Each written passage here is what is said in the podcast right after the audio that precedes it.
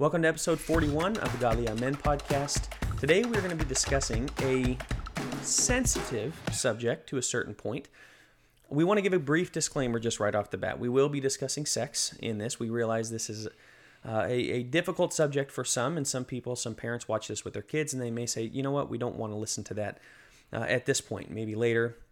We're perfectly okay with that. We are targeting ages fifteen to twenty-five, and we're just going to be fully transparent. Most fifteen-year-olds, I think, are well aware at this point, and or they probably should be well aware of the birds and the bees, things like they that. They certainly uh, should be. If They, they not, certainly yeah. should be at fifteen years old, I think, or they'll be seeing it or learning it from other places.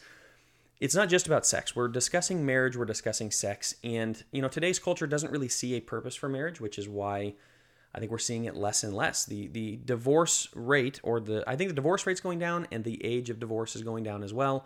Uh, both, you know, the divorce rate going down sounds great, except for the fact that just people aren't getting married. Yeah. And so they're cohabitating, things like that. But sex has become the most important thing ever in the culture. Marriage, not so much. Sex, yes. Exactly. Yeah. Marriage is on the way down. Sex is on the way up. And, and gender and sexuality and, and sex in every single way, seemingly. And it's just weird. It's, but it's tough. I was just going to say, because the, what is the purpose of marriage? What is the purpose of sex? That's what we're going to be hitting with this episode.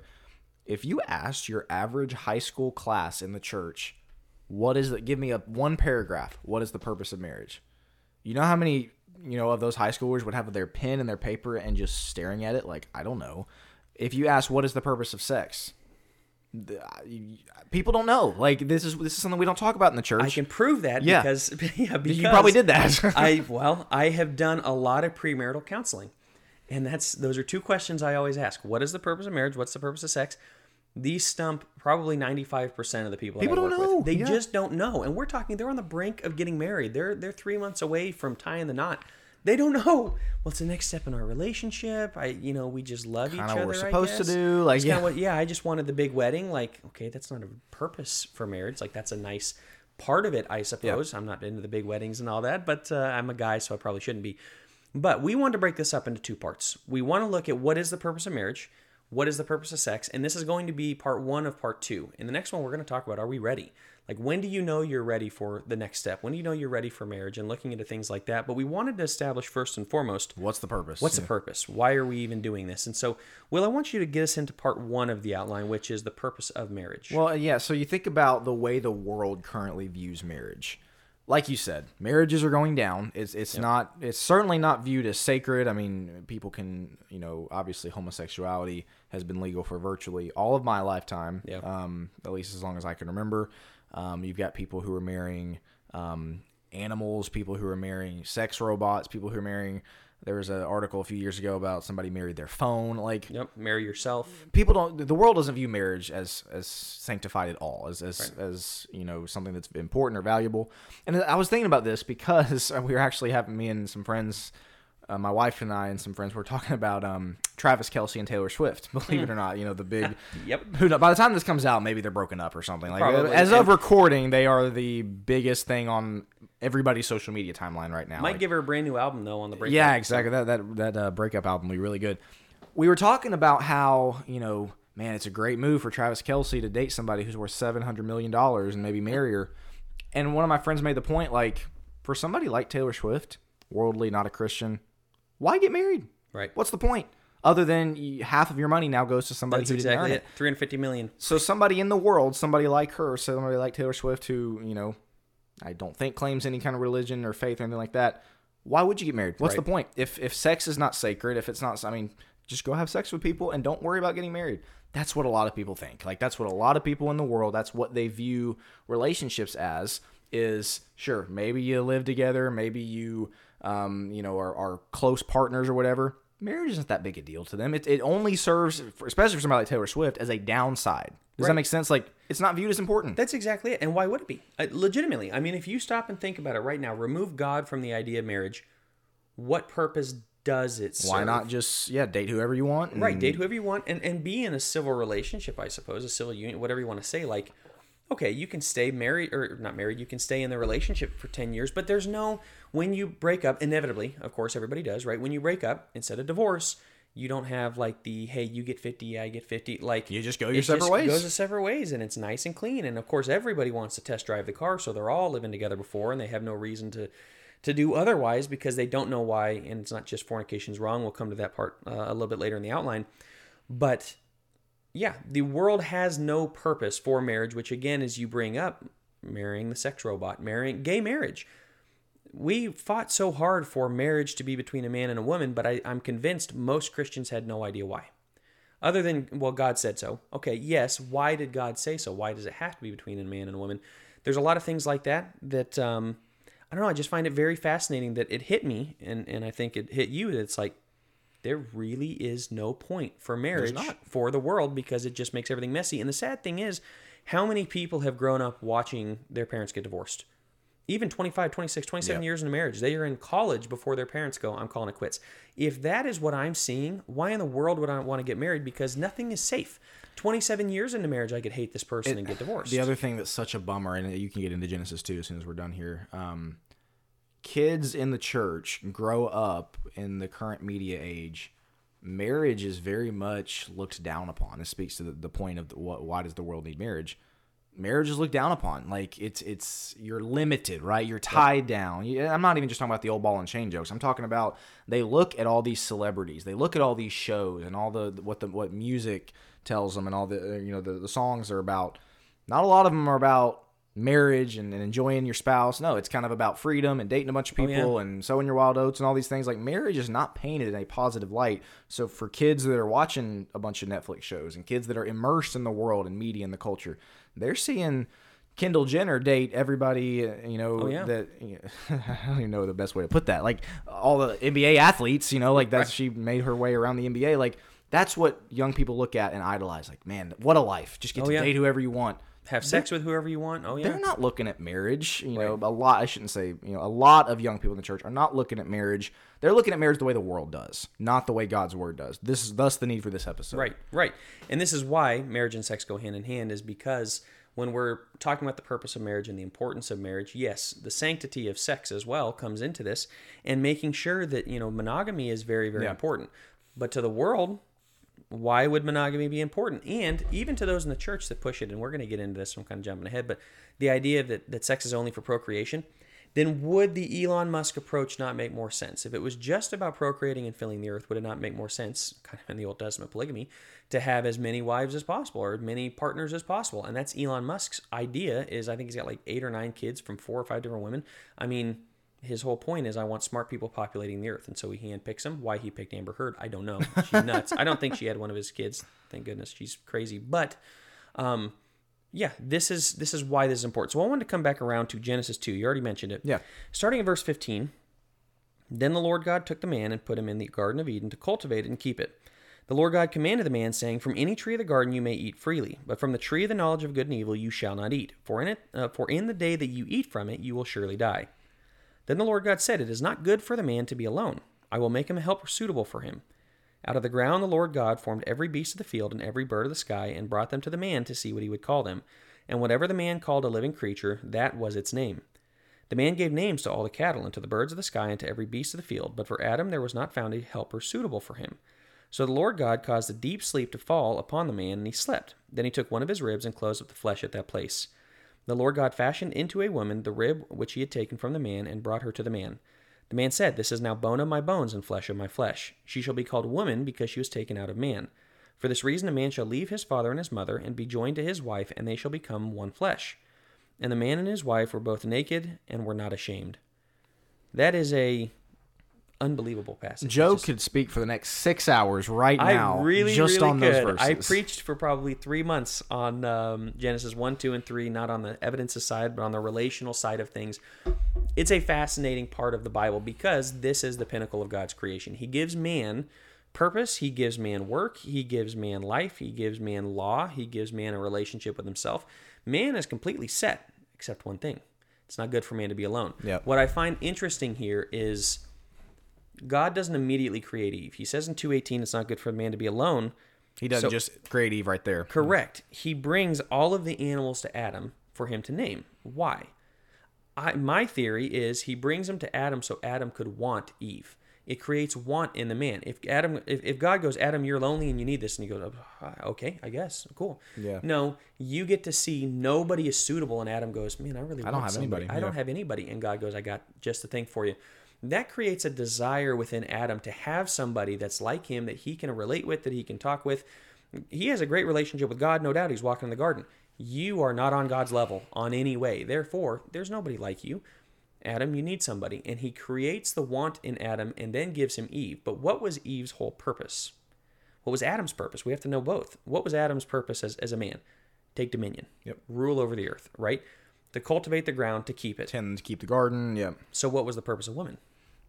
To help him in a his, help in his him. pursuit. A helpmeet in his pursuit. Marriage is the pinnacle of God's creation. This is the last thing that we kind of see created is Eve, and it's been said, like, the glory of man was that he was the first created. The glory of woman was that man was incomplete without her. Both had glory, and the pinnacle was, was you know, they were the pinnacle of God's creation. Marriage was the pinnacle of God's creation. But man had purpose. He had so much without woman, but he was still incomplete without her. Yeah. That speaks to something that is so whole, so holy, so pure, so lovely, and the world doesn't grasp any of this because it's a covenant relationship between man, woman, and God. You remove God, then it's just this covenant between man and woman. Well, we'll just be best friends and live together. Like, based, what is the covenant that you're together based on, if not God? That's what I was going to get at, um, because I mean, you just explained that incredibly well. As far as that's literally when marriage was founded. That that was the. You know, when God was saying, this is what I want marriage to be like, th- that was it. Like, that was the, the pinnacle of it. Nowadays, I'm, I am curious, like, what answers have you gotten when you, when, when you ask people, what is the purpose of marriage? Because I think a lot of, I mean, a lot of people, it's like, man, they really make me happy. I enjoy hanging out with them. So let's get married. You know, like, let's, let's live together. Let's take the next step. Let's like, I, I think a lot of people don't know, I guess, Correct. Is my point. Like, what the purpose is for marriage, as we talked about to start the episode. What are the answers that people have given you? Because I'm sure a lot of people you talked about, I've been in the church. Maybe not everybody, but a oh, lot yeah. of them have. I've heard a couple times it's the next step in our relationship. We just feel like this is what we're supposed to. Uh, God wants us to get married. It's wrong to have sex outside of marriage, which is true. That doesn't answer the question as yeah. to, okay, God wants you. Why does God want you to get married? They're still stumped. Uh, I've had the blank looks of like, I genuinely I don't know. Don't know. Yeah, exactly. And then I've had the, we feel like this is the relationship. Like, this is a way to basically tell it in front of all our friends and family and in front of God that we're committed we're to committed one another, to which other, is, yeah. is probably the closest answer. I would say, I still think it misses the point of, like, why did God create the union of marriage? And the whole point is man was created to rule the world and woman was created to help him in that pursuit. Yep. That That's the key. And the, so, man, the man has the mission, the woman is to help on the mission. That's exactly yep. it. And hers is to keep house, as Paul talks about, to really keep everything on the home front going while he goes out and slays the dragons and conquers everything. So what do you do with the, the households where the guy is the, the manny, right? Where he stays home with the kids and the woman goes out? In my opinion, it's a direct violation of what we have. It subverts the whole point of marriage. Yeah. It literally subverts it. Like, man is given the purpose, woman is to help him fulfill the purpose of taking dominion. So I think the the union created in marriage was essentially to basically, again, rule the world. And where do children come in? Well, procreation, be fruitful, multiply, all, all of that is in there. Imagine if Adam rules the world for fifty years, maybe nine hundred years. Cool. He lives for nine hundred thirty-one, something like nine hundred thirty maybe. Oh, I knew that. Oh, I know. There, know at one this. point I knew this in this one of those Jeopardy questions. I think Jeopardy he was nine hundred thirty. I was going to say it's either nine thirty or nine in the nine thirties. I know it's somewhere around nine hundred thirty. You keep talking. Give me your Bible. Yeah, I'm going to look because Genesis, Genesis five, of course. There you go. So, you know, and you go ahead and turn to Ephesians five after you sure, find sure. that. Um, you can read that one. But yeah, I, I think, you know, Adam could live for nine hundred thirty years if there's nobody to carry on the vision, if there's nobody to, to carry on the work of taking... nine thirty. nine thirty. All right, all right. If there's nobody to carry on the work of or, or the vision that Adam had and the taking dominion, what's the point? Like, truly, what's the point? If you can basically take dominion for fifty years and then yeah. you die... Okay, well, yeah. that seemed rather purposeless. Therefore, kids have so much meaning in marriage that if you can have kids, I think you should have kids because it's all about, if you see marriage as, my job is to take dominion of what God has placed me in front of, and my wife is going to help me in that pursuit, why would you not want to pass that on for five hundred years, it's generation after generation? Yeah. It's a legacy. And specifically as Christians, our job is to rule, take dominion for Christ, right? He's he's He rules over the world. We want to let people know that, basically. The legacy of being able to do that generation after generation, which we kind of see in the Shema, Deuteronomy six, marriage is so important. It also, and go ahead and get us into Ephesians five, there's going to be something about the Godhead here. Yeah, so Ephesians, Genesis two, institution of marriage, basically the, the best place to go for marriage. The other best place is here in Ephesians five, yeah. um, where Paul is laying down guidelines for the church and saying, you know, you don't walk the way the rest of the Gentiles walk. Instead, you do this now. You you walk in this way. And he addresses different people, obviously. So five twenty-two, wives, be subject to your own husbands as to the Lord. For the husband is the head of the wife, as Christ also is the head of the church, he himself being the Savior of the body. But as the church is subject to Christ, so also the wives ought to be to their husbands in everything. Husbands, love your wives, just as Christ also loved the church and gave himself up for her, so that he might sanctify her, having cleansed her by the washing of water with the word, that he might present her to, or so that he might present to himself the church in all her glory, having no spot or wrinkle or any such thing, but that she would be holy and blameless. So husbands ought to also love their own wives as their own bodies. He who loves his own wife loves himself. For no one ever hated his own flesh, but nourishes and cherishes it, just as Christ also does the church, because we are members of his body. Verse thirty-one, he calls back to Genesis two, and he says, for this reason a man shall leave his father and mother, and shall be joined to his wife, and two shall become one flesh, a direct quote of Genesis two twenty-four. Um, and so, yeah, we'll we'll stop right there. But the other you know place to go when, when talking about marriage there, get into what you were going to get into with the Godhead there. So I think the marriage is... Well, first and foremost, it's to mirror Christ in the church. It's yeah. to mirror God and his people. We see this in Hosea. All throughout the Old Testament, he uses marriage as kind of an allegory to um, God and his people. His and relationship Israel. with his people. His relationship, right. right? And so Christ, and you think about Christ is taking dominion, all authority and has been given to in, in heaven and on earth, right? We as the spouse, as the church, are to help be the helpmeet to that in, yeah. in helping him in the mission of taking over everything. But I think from the Godhead perspective, isn't it interesting that God creates man, woman, and kids? Which mirrors, I think, the Father, Son, Holy Spirit, right? Like, there's the the triune, trinity, trinitarian aspect to the family, and I think without the kids, you kind of miss a part of that. The same way yeah. that God created the perfect structure of, uh, you know, the cord of three type of thing coming together. I think there's an element of that as well, and why God created the family is it was to mirror the unity that you saw in the Godhead. They had perfect unity, and they said, we want to bring that down to earth.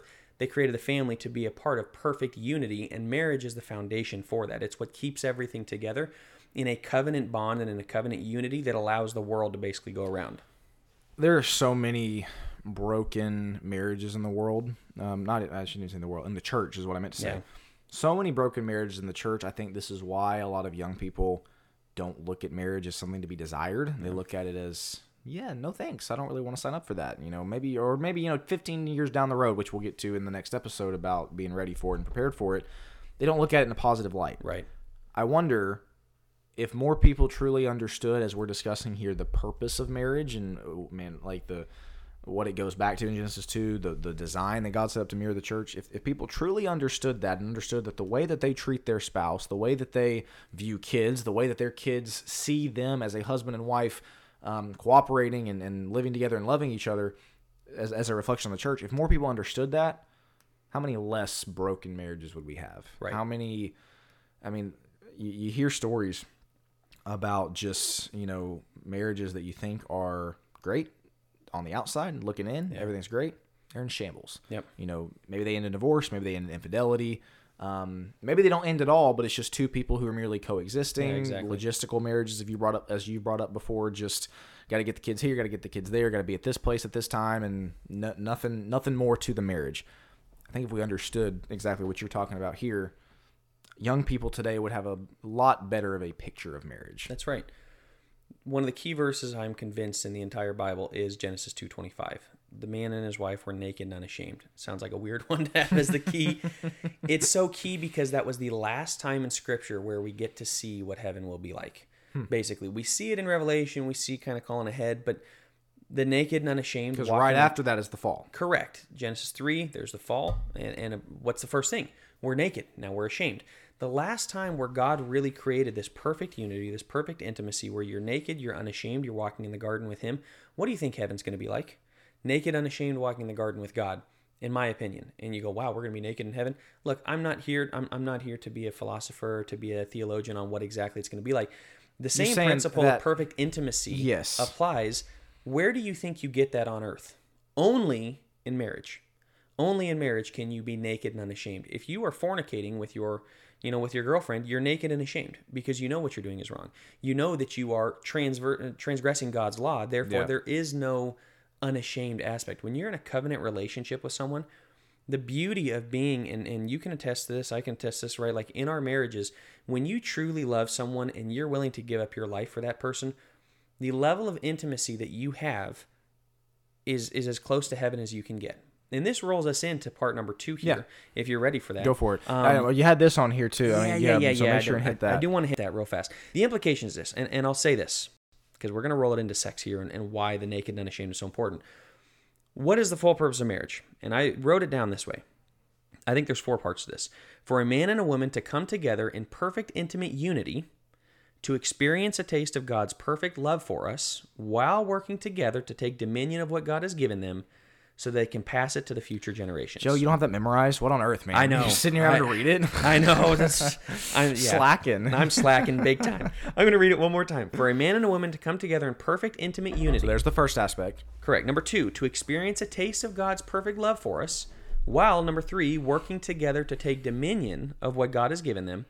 So, number four, they can pass it to future generations. I, like I that. think that enc- yep. encom- encompasses, I should say, or incorporates every part of marriage, the kids, the the part with God, and, and really like shining the light and showing others what the relationship between God and His church is, Christ and His church, the intimacy, yeah. all of that. The implications of this means marriage isn't just two individuals coexisting. And you spoke to this very, very well just a second ago. How many times do we see it in the church where it is truly the the, the couple just, again, they are okay with one another. Maybe they sleep in opposite rooms. Maybe they sleep in the same room, but like they just coexist. They're basically friends. They're glorified friends. That you can't say that they have perfect intimacy with one another. That's another thing. That it's not for people who are filled with secrets. They have a bazillion things going on, and, and oh, I forgot to tell you this, and yeah, I haven't, you know, I don't even know about my wife's history, and I don't know what happened to hers in her childhood, and yeah. and oh wow, he had this raging porn addiction, and all of these secrets. There's no intimacy in that. There's no closeness. There's no perfect naked and unashamed. I I can't remember if we've talked about this in a previous episode. I don't think if we have, I apologize. It'll be redundant, but I I know there's a lot of guys that are our, that are our age or younger, again, fifteen to twenty-five, who can look around and visibly see the types of marriages you're talking about. They don't really look like they enjoy being together. Right. They don't smile at each other. They don't laugh at each other. They don't seem to enjoy sitting by each other. They, yeah. you know, like, and it's so sad to me. It's so frustrating to me. And this is a young person rant. I, I understand. It's so frustrating to me that we have congregations full of alleged Christians whose marriages look, look as unappealing as imaginable. No yep. wonder kids would much rather just go and have sex no with everybody kidding. and not get married, because they look at married people in the church and say, you look miserable. Why would I want any part of that? It's f- so frustrating and, and upsetting to me that marriage can be so amazing and so wonderful if if to, if you'll just work at it, and if you'll just, obviously as we're discussing, like know what it's all about. If you'll just, again, just try and work at it, people don't. They they just coexist. They just right. have the logistical marriages. They show up to church and they they are married, yes, but people look at them and go, why would I want that? Right. Why would that be something I would ever want to strive for? And yet we get so mad at young people when they go looking at looking other places to find their uh, relationship advice, I guess you might yep. say, the the what they want to do with, with the opposite sex. They shouldn't. It's still wrong. Man, do we in the church have to do a much better job of modeling marriages. No kidding. No kidding. No kid's going to want to look at that and go, well, sign me up. And then when you start to, when you actually sign up for it and all you get is the old ball and chain, you know, you just need to learn two phrases. I'm sorry. And yes, yes ma'am. Or, yes, dear. Yeah. Yes, dear. Like, why would I want a piece of that? Why would I want to subject myself to that unless you uh, understood marriage is what you make it? I'll say two things. If you're twenty, if you're twenty-five and under, not married, please don't think that's what marriage is like. All right. It's not. That's right. If you, if you're really, you know, lazy and, you know, again, don't really understand this stuff, yeah, marriage can end up like that because you're not working at it. But it doesn't have to be like that. Don't look at the people in your congregation or where, wherever that look miserable and think that's what marriage is all about. Right. It's not. You can attest. I can attest. It's incredible. It's the best. The other thing I would say, if you're forty, you know, if you're older than twenty-five and maybe we're describing these types of marriages and you're like, maybe maybe I'm in one of those right now, fix it. Do everything right. you can to right. go the other direction and put the work into your marriage. Again, kind of a little soapbox there, but continue on yeah. with your thought. My point is, for you young people watching, it doesn't have to be that way. That's right. It is, again, it is what you make it. If you want to work really hard on your marriage, if you want to read marriage books, if you want to Make sure that your communication patterns are good. Work through your individual traumas that you're bringing into the relationship and all those things. We have more resources now than ever right. to make sure that you have a good relationship. So don't buy into the marriage has to stink. It doesn't. It can be what you want. Last thing I'll say, and this is kind of controversial before we move into the sex part of it, which is marriage is not for bums who are aimless in life. And on the on the surface, you go, well, duh, yeah, you know. No. Can you, you say that again? I like that line. Marriage is not for bums who are aimless in life. I love that line. That's exactly right. It, it's not. Your job is to take dominion. That's why God created man, is to rule. I don't think that's changed. I, I don't think it was, oh, that's just Adam. Yeah, so Moses and every other, you know, leader in the Bible, I guess, didn't have to abide by that. Man's job was to be the pinnacle of God's creation and to take dominion over what God created for him. Yep. That means you're the best you can be in every facet of life that God has put yep. you in charge of. As a husband, as a father, as a worker, maybe that's a, you know, a, a um, employee or employer. Within the in church. Your church yep. Yeah, whatever it may be, you excel at that. And if you're not ready to excel and all you want to do is, is sit on the couch and play video games and, and have your spouse kind of sit next to you and feed you potato chips, no.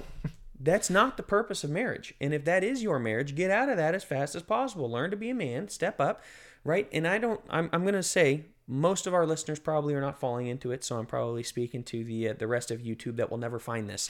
Right. At the same time, man, make sure that you step up and, and as your role in life is to take dominion, whether you have a woman or not, your role is to take dominion. Do not bring your wife, your spouse, into an aimless life. Yep. Where you're just ready to, again, eat potato chips and play video games. That's not what marriage is all about. We're gonna, and you are abusing it if that's what you think it is. We're going to get into a lot more of that in the next episode about yeah. am I ready for marriage? Because newsflash, if you are living your life chasing the next dopamine hit, next Netflix binge, next what can I do that's fun, you're not ready for marriage. Right. Like newsflash. That's flash. exactly it. Um, but this gets us into, and I'm going to... We got like five minutes left right, we, this last part. We better fly through this. And it's it's sex. So yes, people are, you know, again, disclaimer, we've already talked about it some.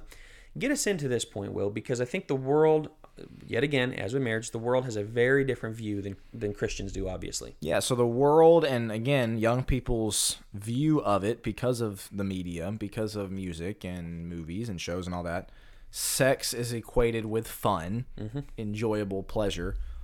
In the church, because we don't talk about it at all, and it's it's it's taboo, it's, you know, kind of hushed tones when you talk about it, yeah. it's it's not viewed in that way. It's viewed basically strictly for, for having kids, for procreation. It's viewed it's viewed as a, um, again, kind of behind closed doors conversation. And so because of young people's curiosity, because it's something that, again, the way hormones are, they want to know about it, a lot of young people go to the world to, to find out more about it and to, I mean, goodness, the world, the way the world paints it is appealing. The way the church paints it is not. Um, and so that would be the first thing that I would say is, again, for the world, it's fun. For the church, it's basically all about procreation.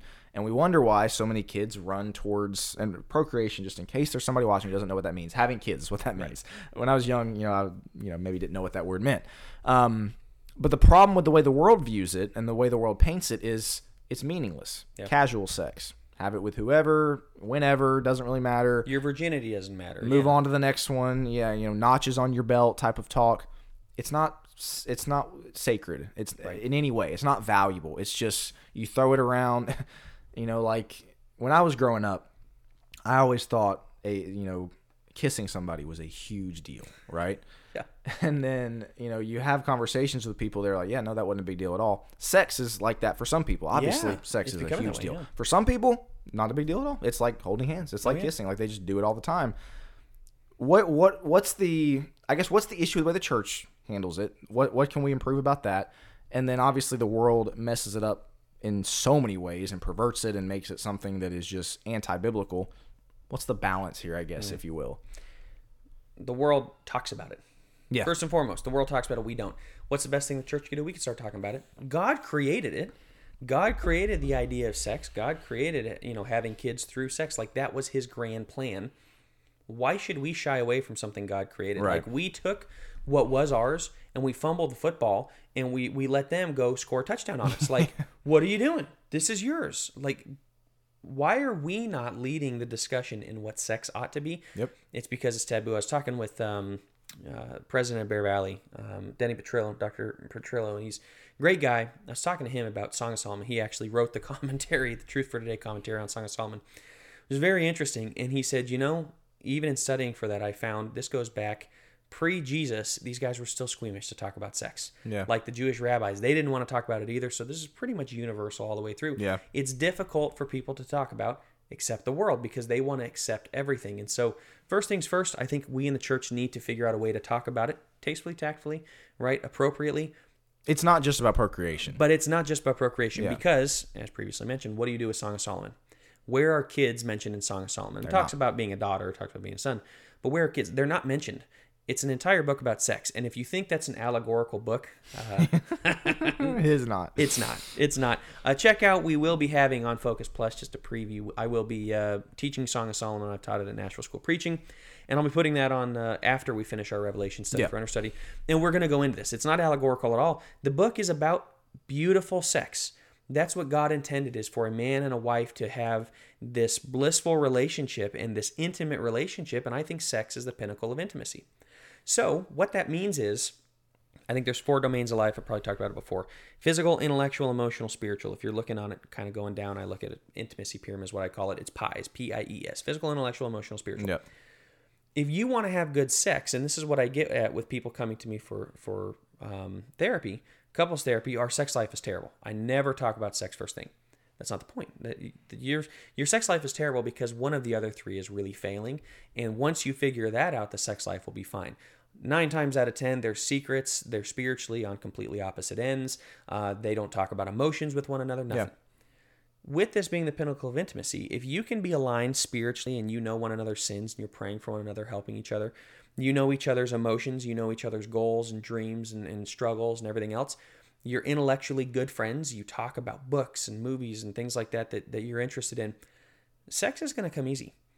You can't have a really good sex life while you're lacking all those things. You can have quote-unquote fun, but it's going to be meaningless, it's never going to fulfill, and you'll find yourself being aroused twenty-four seven because you're just searching for the dopamine hit and for somebody to love you. In a covenant-committed relationship, sex is intended to be the gel and the glue that holds so much. It's it's the pinnacle of it. It's like, it's the exaltation after a life lived openly and intimately and honestly and, and, and vulnerably and authentically with that person. You are then getting the physical benefits of a life lived intimately. Yeah. It's a beautiful thing. It's amazing when done in that context, and we cheapen it as much as possible. We allow the world to cheapen it and to stomp on something that is literally, in my opinion, I think it's as close to heaven on earth as we can get. Perfect, bonded unity in this covenant relationship. I really think that's very much what heaven will be like, and people get really weird about it. Legitimately, though, I, I think that's God's, like, he's giving us a taste of heaven on earth in beautiful, naked, and unashamed intimacy. But to our point, this is the type of stuff we've got to start talking about in, right. in congregations. This, I mean... I, I don't have anything to add. Like, Joe, you explained that so well, and it's something that growing up, my, my parents, you know, had the talk, and, you know, it was something that I, I thankfully learned from them and not the internet. I know a lot of kids learn from the internet. Other than that, it, it was not discussed a lot. Like, right. it, it was pretty, right. it was still pretty taboo. I heard zero classes on it. I heard zero sermons on it. And listen, I'm not saying we need to get up and have a sermon where we're, you know, spelling out explicit or graphic details or anything sure. like that, but the stuff you're laying out, we need to know this stuff. We yep. need to know the purpose of it. And we're already like thirty plus minutes. And so probably need to wrap here shortly. But one of the things that I wanted to say before we completely wrap up is, as we head into the next week's episode about Am I Ready for Marriage, the reason we started with this episode is because if you don't understand the purpose for marriage, if you don't understand the purpose for sex and you think it's just to have fun, it's just for procreation, it's just because that's what a husband and wife does, maybe you're, you're probably not ready. You probably need to do some further study, do some further reflection, do some further whatever, because you have to understand the purpose of these things. You have to understand the purpose, not as what, not as the way the world paints it. Unfortunately, not as even the way a lot of the church paints it. Like yeah. we, you have to go deeper than that. And for young men looking at the world, marriage is not something that's appealing, especially when you consider seventy percent of divorces right now are initiated by women. Yeah. Guys are looking at it going, why would I want any part of that? She can basically latch on to me, and then I have to pay child support, you know, yeah. when, when she leaves. Doesn't have to be like that. Understanding the purpose for these things, thus why we devoted this episode to it, is vital to understanding, am I ready for marriage? Do you know the purpose Do you, of marriage? Do you know the purpose of sex? That's right. Anything else to add? I think that's fantastic. You, you, I don't know if you had anything else you wanted to get into here. I mean, that's... that's we had the implications. We kind of discussed it. Sex doesn't create intimacy. It just enhances it. Um... Other thing, wait until marriage. Don't fornicate because you can't fully be intimate spiritually. Yeah, that's sure. an important point. Don't don't fornicate. You can't fully be intimate when this person might leave you tomorrow. Yeah. You'll never be in a covenant. Like, until it matters. Um, third thing I don't even have on here, don't ever say the word divorce in your marriage. Do yeah. not ever, ever mention divorce. Divorce cheapens everything we're talking about. Divorce takes it, and this is why God hates divorce. Is the covenant that God created in marriage is beautiful. Divorce cheapens it and takes it down to nothing. If if divorce is on the table, it might as well be a breakup, because yeah. it's like, this person might divorce me tomorrow. They might leave, and in no-fault divorce, which is actually getting overturned sometimes, which is fantastic. Recently, it's, it's looking like it's overturned in Nebraska and a couple other places. But no-fault divorce cheapens everything about it. Um, last thing I'd say, as far as it goes with sex, enjoy it as a blessing from God. Do not make it everything. We look at it, and we, you hear this as a young man. Have you had sex yet? Oh, you're still a virgin? Wow, that's that's crazy. Look, I was a virgin at twenty-one years old, and every one of my friends, hockey friends, had pretty much had it probably five years before I had. Yes, I was outcast. Yes, I was weird. I was not missing anything. This is not the, the Magna Carta. This is not the, the Mona Lisa, like the best thing. In, look, it's for a very specific purpose. It is fantastic in a proper marriage covenant relationship. Right. Don't make it everything as though you're missing out on the best thing that you've ever had in your entire life. Pump the brakes on that. You'll all, you'll enjoy it in time. Don't feel weird if you're a virgin at twenty-five years old.